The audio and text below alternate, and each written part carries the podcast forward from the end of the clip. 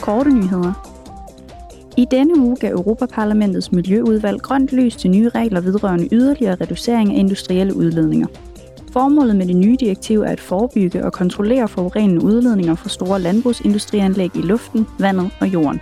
Reglerne er del af EU's grønne og cirkulære omstilling af industrien, hvilket skal sikre både sundheds- og miljømæssige fordele for borgerne. For første gang vil forpligtelserne også gælde for store kvægfarme, miner og batterifabrikker. I onsdags afholdt Transport- og Turismeudvalget en drøftelse sammen med de europæiske koordinatorer for det transeuropæiske transportnet, der også kaldes TENT. De europæiske koordinatorer for Atlanterhavskorridoren og Middelhavskorridoren informerede udvalgsmedlemmerne om den seneste udvikling i disse korridorer.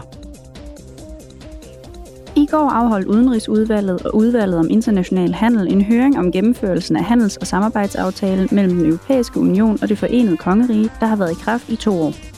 Udvalgsmedlemmerne drøftede sammen med eksperter, hvordan aftaler uden fortilfælde med lande uden for EU er blevet gennemført indtil videre. Det var alt for denne gang. Vi er tilbage med de korte nyheder fra Europaparlamentet på tirsdag i næste uge.